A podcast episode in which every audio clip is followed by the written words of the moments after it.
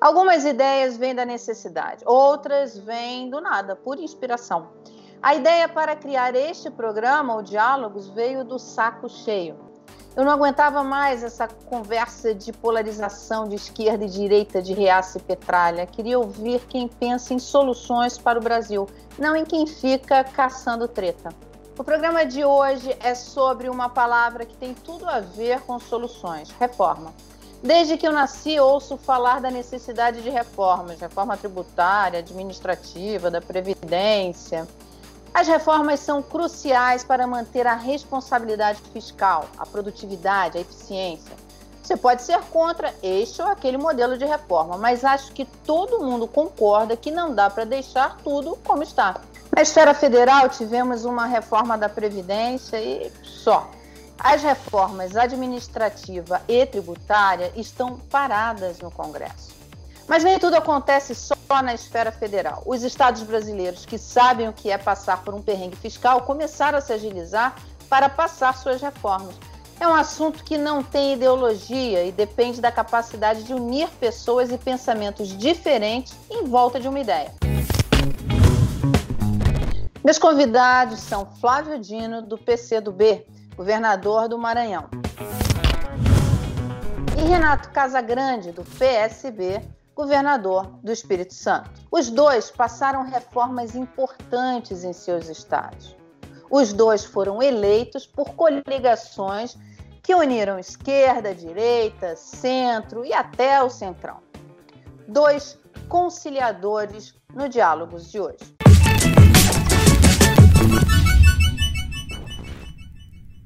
Governadores, muito obrigada por ter aceitado o nosso convite aqui para participar dessa conversa. Queria começar falando sobre a reforma da Previdência. Vocês dois passaram reforma da Previdência, uma reforma importante. É, eu queria saber qual é o impacto e, e, como é que vocês conseguiram fazer isso, né? Como é que vocês conciliaram, enfim, articularam para aprovar essas reformas?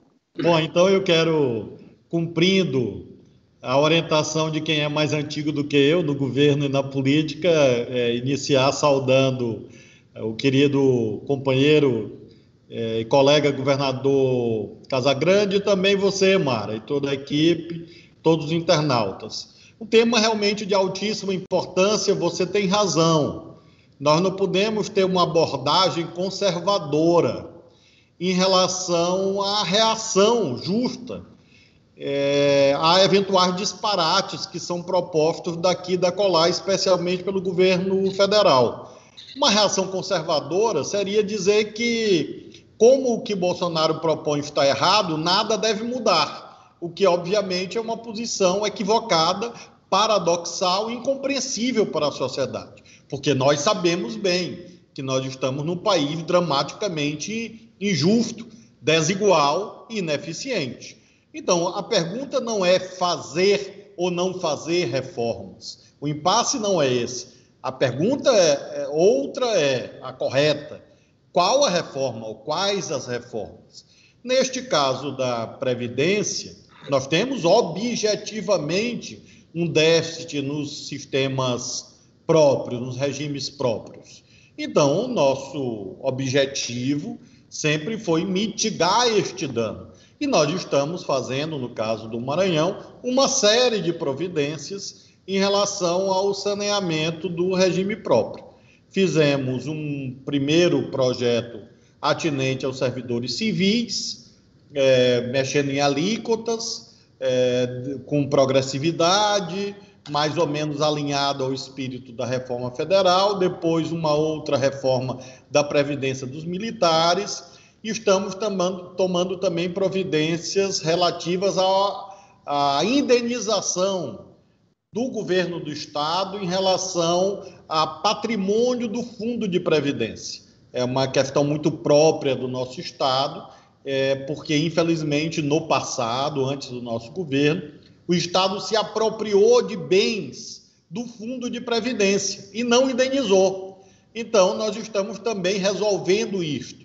E nós temos uma última etapa que este ano acabou sendo largamente é, atrasada, em razão da prioridade absoluta da pandemia, que aí abrange a finalização do que já fizemos, que seria neste ano de 2020 e objetivamente ficou para 2021. De modo que eu, em relação a esse tópico, Mara, a nossa estratégia tem sido gradualista e com esse objetivo de é, ter estabilidade no fundo de previdência própria dos servidores civis e militares do Maranhão. Governador Casagrande, vocês também fizeram dos civis e militares? Fizemos dos civis e militares, só que os militares, é, nós tivemos, é, por iniciativa do governo federal, um plano de segurança dos militares, fora da, da emenda é, da Constituição, tá certo? Que foi aprovada, a PEC da Previdência, da emenda da Previdência. Então, é, aprovamos a lei aqui, constituímos é, um fundo para os militares, não era nem obrigatório a constituição do fundo, na verdade, o plano de segurança dos militares é, é, dizia que a gente tinha que remunerar, pagar os aposentados pensionistas é, militar é, dentro do, da folha de pagamento do Estado, tá certo? Mas nós aqui, é, então, criamos um fundo para poder dar clareza, transparência àquilo que a gente está é, efetivamente gastando com os aposentados e pensionistas militares, tá certo?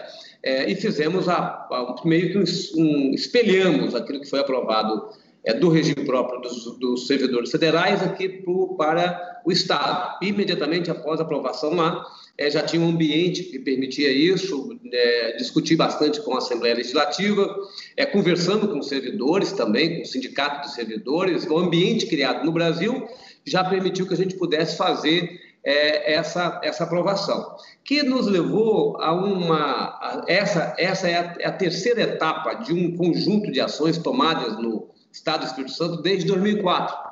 Em 2004, quando você tinha todos os sistemas próprios muito desorganizados, o Estado do Espírito Santo fez a segregação do fundo financeiro, né, aqueles servidores que entraram e não tinham uma contribuição estável, não tinha nem do Estado e nem dos servidores, de 2004 para cá, então, se estabeleceu a contribuição de 22% do Estado e 11% dos servidores. É, isso em 2013 nós criamos o fundo a aposentadoria complementar, tá certo? Então a gente estabeleceu ali já em 2013 a aposentadoria complementar, segregação, aposentadoria complementar e agora a reforma da previdência. Até 2030, 2032, o Estado do Espírito Santo sofrerá né, com pagamentos vultuosos para aposentados e pensionistas é, no, hoje num valor de 2 bilhões e 500 milhões de reais, todos os poderes, tá certo? No fundo financeiro. O fundo previdenciário nosso tem mais de 4 bilhões, tem 5 bilhões de reais é, depositado, aplicado, tá certo? E o passado a gente tem um déficit de 2 bilhões e meio por ano. Até 2032 isso zera praticamente e aí o Estado estará ainda numa situação muito mais adequada por todas as medidas que foram tomadas até agora. Então isso mais 10 anos e o Estado deixa para trás né, um histórico de gestão inadequada no setor previdenciário. Então, o Espírito Santo aponta na direção de encontrar essa solução. Agora, me preocupa muito porque muitos municípios estão literalmente quebrados, não têm capacidade de fazer essas reformas. Então, aquilo que o Congresso fez foi um Congresso, é, foi um serviço pela metade nos regimes próprios, está certo? Porque muitos municípios não fizeram e não terão capacidade de fazer, mesmo estando quebrados literalmente com relação a seus regimes próprios de previdência. Essa, essa questão que vocês é, estão colocando, veja bem, vocês organizaram uma conta que é, um, é uma conta importante na, na, nas contas públicas, o governo federal também, é o principal gasto do, do governo. É, agora, vocês arrumam a casa, é, porque senão ia ser uma quebradeira, mas é, não é um impacto imediato. Quer dizer, o impacto imediato é mostrar que é, o Estado organizou essas contas, mas é, na verdade vocês estão construindo para as futuras gerações, enfim, para capacidade de investimentos futuros do Estado. E isso nem sempre dá voto. Como é que se costura isso? Eu acho, Mara, que é importante entender que um ajuste fiscal sério, isso vale para o Brasil, vale para os estados, só pode ser feito gradualmente porque senão você esbarra em obstáculos políticos, eleitorais e em questões sociais. O Brasil já é dramaticamente carente de serviços públicos, de investimentos em infraestrutura. Então, eu me mantenho aqui no Estado é, é, vinculado aos parâmetros da lei de responsabilidade fiscal, mas sempre estou usando, mantendo ao mesmo tempo uma taxa de investimento alta, porque eu tenho uma dívida social, como dizia o saudoso presidente Tancredo Neves, gigantesca. Então, amanhã eu estou inaugurando serviço de saúde, mais 40 leitos. Eu quadrupliquei o número de leitos de UTI no Maranhão, independentemente de pandemia. São mil obras educacionais, aumentei polícia, restaurante popular. Por quê? Porque o nosso Estado, todo o país, sabe, marcado por muitas, é, muitos indicadores desafiadores. Então, acho que esta reflexão que você faz na sua pergunta é muito válida. Você tem que apontar para a responsabilidade fiscal, e isto já é um ganho de credibilidade, mantendo a responsabilidade social, a boa gestão, ainda mais num momento dramático como esse que nós estamos vivendo. Porque se você pesa a mão num dos pilares, você destrói o outro e a casa cai. É. O é bom governo está sobre esses dois pilares e é não isso. sobre um. É isso. Eu acho que o, o a, a resultado fiscal é, não pode ser um fim em si mesmo. Eu vejo gestores que é, se vangloriam só por terem resultados fiscais, tá certo? Assim, você tem que ter responsabilidade com o resultado fiscal. Modéstia à parte, o Estado do Espírito Santo, desde o período anterior que eu governei o Estado, nós levamos o Estado a ser nota máxima na gestão fiscal e continua em nota máxima, já tem oito, nove anos de nota A na gestão fiscal. Então, isso é uma conquista que vira uma cultura até uma cultura no debate político local, tá certo? Assim, e uma vigilância da sociedade, da sociedade sobre isso. Mas é isso que o Flávio disse, assim, não dá para você achar que só fazer boa gestão das contas públicas é a tarefa do governante. O governante tem que ter capacidade de retornar para a sociedade. Nós aqui no Espírito Santo, assim, falando um pouquinho é, de uma outra conquista que a gente teve aqui, eu no ano passado a gente fez um acordo com a Petrobras que me deu um bilhão e meio de recursos que eu vou receber até 2020, vou recebendo até 2022, nós não aplicamos esse dinheiro no dia a dia do governo, a gente criou um fundo de infraestrutura que está me dando condição de fazer investimentos em infraestrutura importantes aqui no Estado. Ao mesmo tempo, nós criamos um fundo soberano aqui no Estado, que hoje está com 360 milhões de reais depositado, com receita do dia a dia nosso. Parte da receita do petróleo, nós constituímos um fundo soberano, que vai se associar, através de fundos de participação, a empreendimentos que queiram se estabelecer aqui no estado do Espírito Santo. A gente lança um plano do Espírito Santo, que é, um, é convivência consciente, é, para a gente poder enfrentar melhor esse período de pandemia, até porque a gente não tem, gente não tem tempo certo para acabar com a, com a pandemia, assim, a gente não tem ainda uma clareza do governo federal se vai ter um plano nacional de imunização, como é que vai ser esse plano, de quem vai comprar vacina, de quem não vai comprar, tá certo? Então, é, isso tudo nos deixa muito inseguros. Então, num processo inseguro como esse, é fundamental que a gente possa ir criando vacinas né, administrativas na gestão que permite a gente conviver 2021, que eu acho que vamos conviver 2021 todo com a pandemia, tá certo? Então, nós que estamos governando agora, um período difícil de governar, a gente precisa de ter clareza daquilo que a gente tem que adotar para frente. Vocês colocaram uma racionalidade que falta ao debate, que é justamente a, a questão de você, da responsabilidade fiscal ser um indutor é, de políticas públicas para, para o Estado, para os mais vulneráveis, enfim, para, para que atenda a população e não, quer dizer, ela, ela, vai, ela ela só vale para poder viabilizar isso. Né? Eu acho que isso acaba sendo ofuscado no debate. O debate é assim: ou você é responsável fiscalmente, ou você atende a população. E, na verdade, a história é outra. A história é: olha, você precisa ter dinheiro e credibilidade para atender os programas, para fazer programas sociais. Vocês sentem isso com as reformas que fizeram, com a credibilidade que vocês conquistaram com os agentes econômicos? É, que isso ajuda vocês a, ter, a, a conseguir a fazer as políticas públicas? Eu acho que no caso do, do, Maranhão, a gente tem um exemplo muito virtuoso, que é o Porto do Itaqui. O Ministério da Infraestrutura colocou o Porto do Itaqui como um dos três melhores do, do país. E isso só é possível, é, e os dois prêmios que nós vencemos, porque há esse bom entendimento com o setor privado. Então, nós temos lá quase 2 bilhões de investimentos realizados ou em curso, programados, na área de grãos, novos terminais, é, numa conjugação do poder público com o setor privado e é fruto exatamente da seriedade, da credibilidade e de um fator, Mara, que eu gostaria de destacar, muito importante, que é a probidade, a honestidade. Isso faz muita diferença. Quando... Mas isso se reflete na, no rigor fiscal, verdade? Claro, é, claro, é, é, isso que eu ia dizer, porque é isso que eu ia apontar. Esse é um elemento também de credibilidade e de rigor fiscal. Por que, que a gente tem que dizer isso? Porque, às vezes, para quem está de fora e vê muita desorganização nas finanças daqui da colar, fica parecendo que é ou marketing ou milagre. E eu quero dizer que não é nem marketing nem milagre. Quem é, diz que eu estou de acordo com a LRF, com a Lei de Responsabilidade Fiscal, é a Secretaria de Tesouro Nacional do Governo Federal, não sou eu.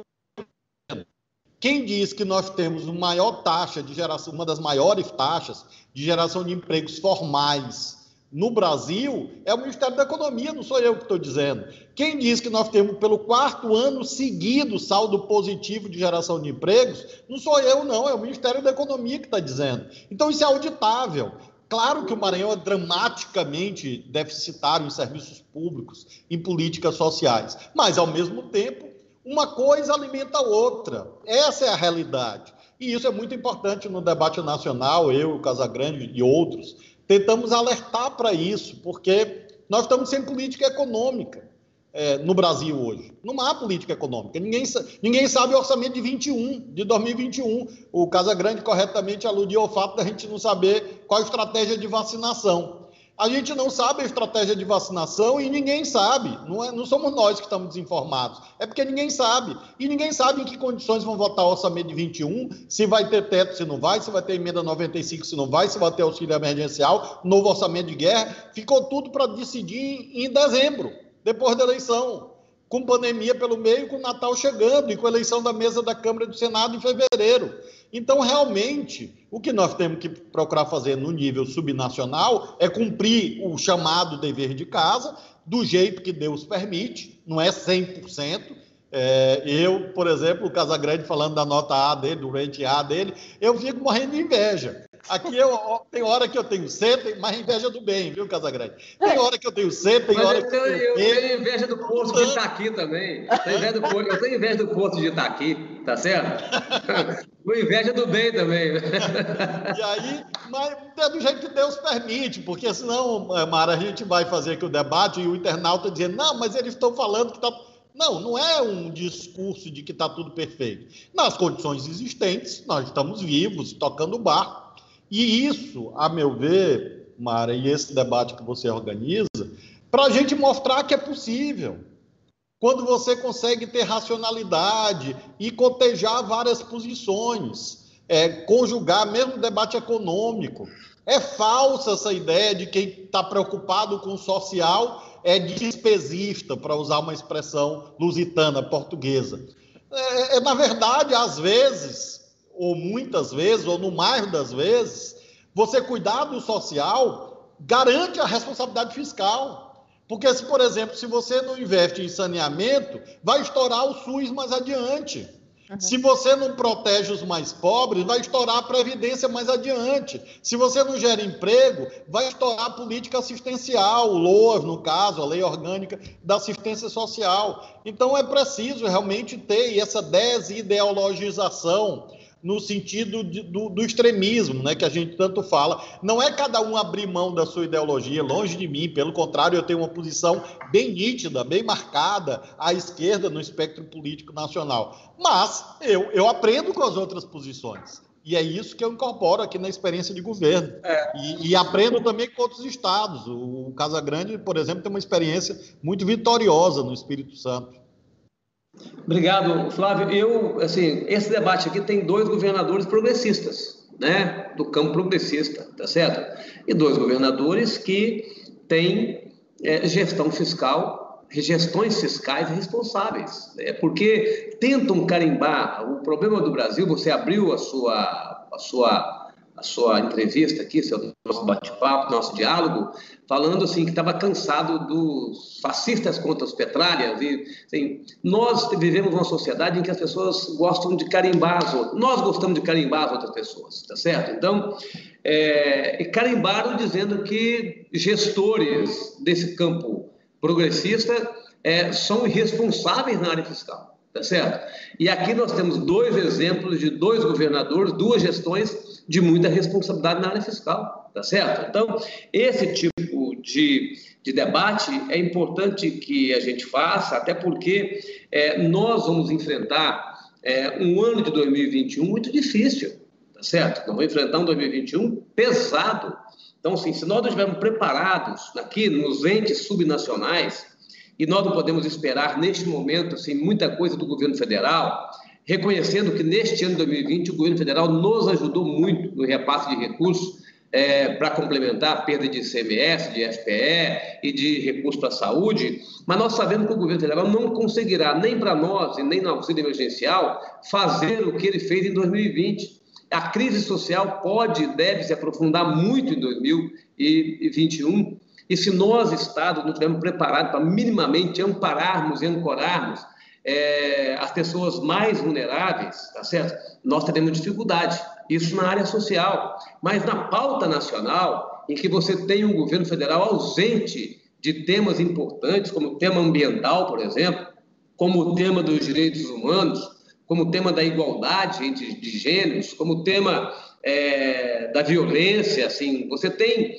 você tem uma, uma ausência de diretrizes do governo federal em temas como o da saúde, né, enfrentamento à Covid. Então, isso exige um, uma ação mais forte nossa nos estados, para que a gente possa compensar um pouco essa ausência do governo federal em temas tão importantes para a sociedade brasileira. É lógico que nós não podemos emitir título, nós não temos Casa da Moeda, nós não temos é, os instrumentos que um, um ente nacional tem. Tá certo? Então, sim, para enfrentar uma pandemia mundial, né, nós temos uma, um, uma arbinha de, de água, tá certo? Nós não temos um, um potente instrumento para poder fazer esse enfrentamento.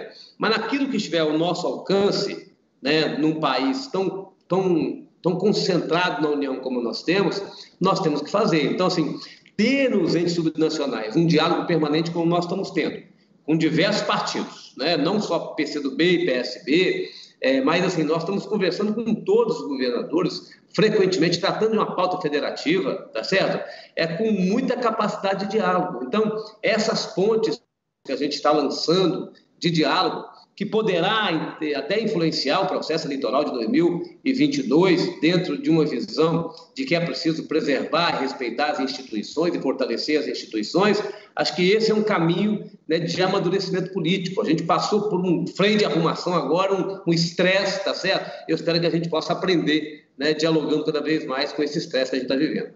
A lei de responsabilidade fiscal limita o gasto com o executivo a 49% da RCL, Receita Corrente Líquida. O gasto total com o funcionalismo não pode passar de 60%. Agora, olha esse gráfico.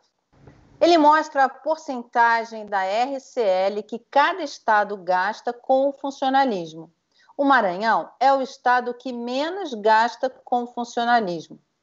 O Espírito Santo está em quinto lugar. Agora, olha esse outro. O gasto total do Maranhão com o funcionalismo no segundo quadrimestre de 2018 era de 53% da receita. Caiu para 48,69% no segundo quadrimestre de 2020. No Espírito Santo, a redução foi de 51% para 48,66% da RCL.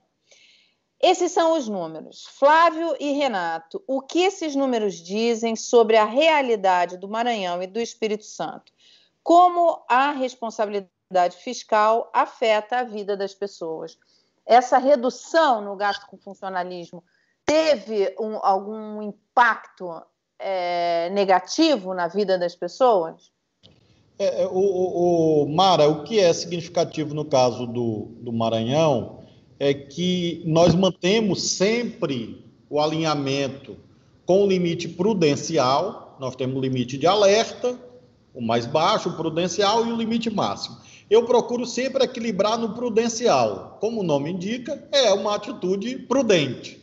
Então eu fico por ali sempre. Às vezes sobe um pouco, cai, como você mencionou. Qual é o lado bom dessa atitude? Você ter dinheiro para investimento. Então, quando chegou agora no mês de setembro, no pós-pandemia, eu reuni 559 milhões de reais, basicamente do Tesouro, é, sem computar operação de crédito, etc., e fiz um plano de obras, que eu homenageei aqui o Celso Furtado, né, o Plano Emergencial de Emprego Celso Furtado. Estou aí com mais ou menos 65%, 70% executado. De estrada, de escola, de recuperação de rodovia, de recuperação de prédio público, para animar o setor privado e gerar emprego, né? na construção civil e, por conseguinte, no comércio e serviços. Então, o lado bom é esse, bem objetivamente. Se você estoura com o pessoal, embora lembremos sempre, serviço público implica custeio. Não, o bom investimento em serviço público gera custeio. Porque se um governante faz apenas praça ou campo de futebol, o custeio no dia seguinte é muito baixo. Por outro lado, você precisa fazer hospital e escola, no nosso caso aqui, que o custeio, obviamente, é mais alto. Então, você tem que dosar isso. O lado positivo de você manter a despesa com o pessoal, no nosso caso, no limite prudencial, mais ou menos, é nós temos dinheiro para investimento. Então, todos os anos em que aqui estive, aqui tem o Estado à frente do governo do Maranhão, nós temos recurso do Tesouro Infelizmente, nós não temos Banco de Desenvolvimento, nós não temos BNDES próprio dos estados. Então, eu até consegui a operação de crédito. Eu consegui a operação de crédito no tempo da Dilma Temer. E isso nos ajudou também.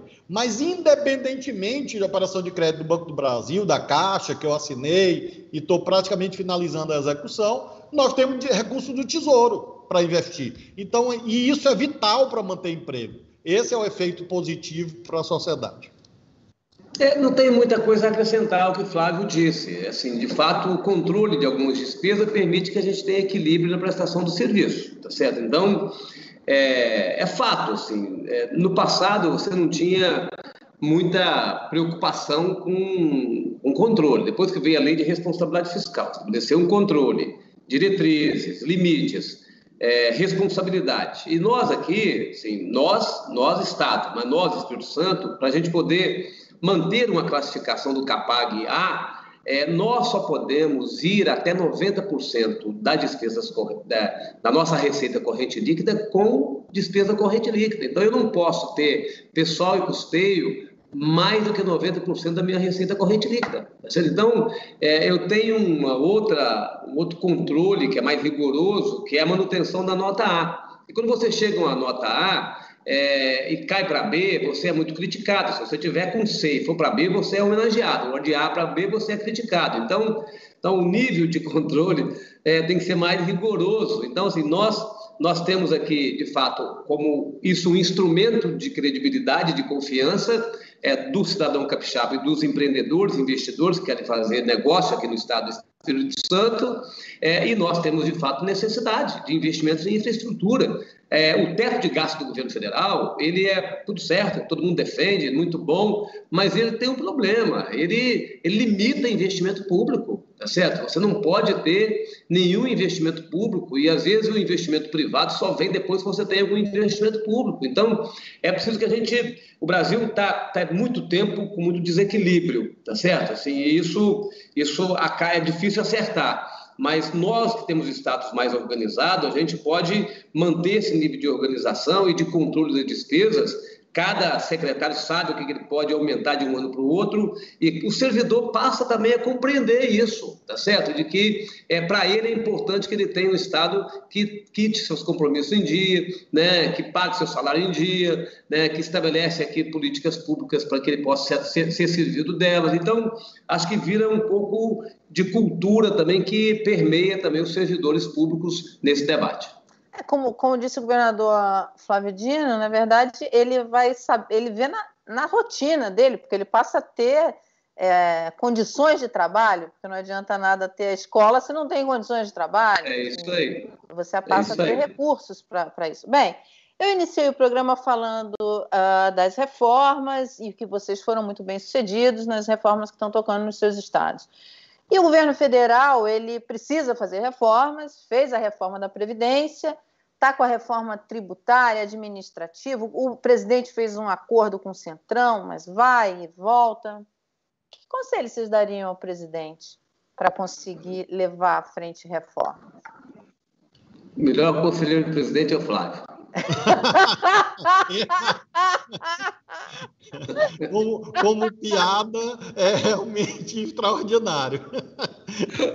Eu, eu, não sei se é piada comigo ou com o Bolsonaro, de duas Depois daquela declaração de amor que ele fez pelo senhor, realmente essa piada vai estar sempre quicando.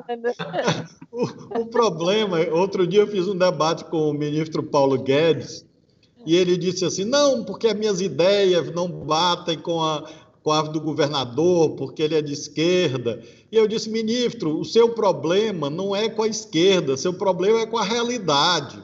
Então, eu, eu usaria isso né, com o Bolsonaro. Eu acho que ele tinha que enxergar um pouco mais a realidade. Ele veio aqui no Maranhão inaugurar 5 quilômetros de asfalto, 5.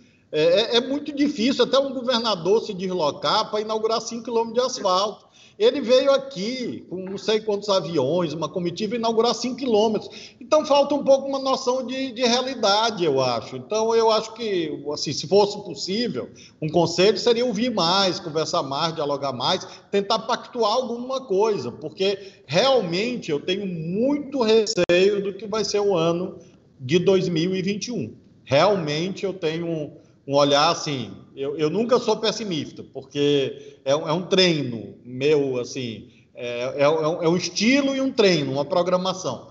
Mas neste caso eu tô, eu não diria pessimista, eu estou assustado, porque eu acho que o ano de 2021 vai ter as características de 2020 o governo desacertado, se desmanchando, o, o, filho falando mal da China, esses exotismos todos, com um agravante: a relação dívida-PIB subiu, ou seja, a margem de manobra do governo federal diminuiu.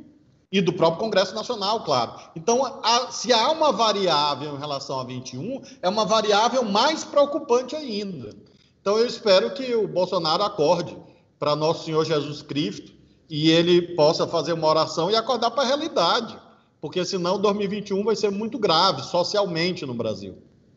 Governador Casagrande, o, o senhor concorda que o, diálogos é o caminho? É, poli, é o, aquele, aquele, aquela disputa do Bill Clinton, assim, a economia, a economia, assim. Agora é a política, é a política, é a política, assim.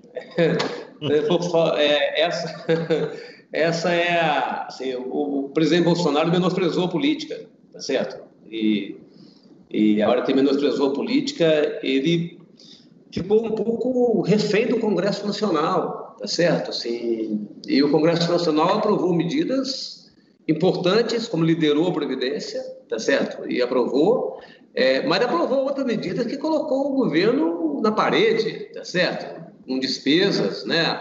Maiores do que o governo federal podia suportar em alguns casos. Então, é, o menosprezo é, e a falta de importância às relações políticas e ao diálogo é, fez o governo chegar num ponto, ao meio do mandato, assim, com, com poucas realizações, com muito mais postagem no Twitter é, em rede social do que efetivamente realizações. Nós nós queremos ser parceiros, assim, nós queremos ser parceiros, nós queremos ajudar o governo a ter um plano nacional de imunização, né? nós queremos ajudar o governo a aplicar o plano nacional de imunização. Que quanto mais, Brasil, quanto mais depressa o Brasil sair dessa crise sanitária, mais depressa nós vamos recuperar a economia. Se a economia se recuperar, o governo, o presidente Bolsonaro, pode se recuperar, tá certo? Então, é importante que a gente compreenda que nós não estamos ainda na eleição, então não precisamos disputar é, nada nesse momento. A gente pode estar de mãos dadas, tá certo? Chegar em 2022, cada um disputa do seu candidato, com o seu partido, né, com as suas coligações, mas neste momento a gente precisa assim de muita unidade entre nós,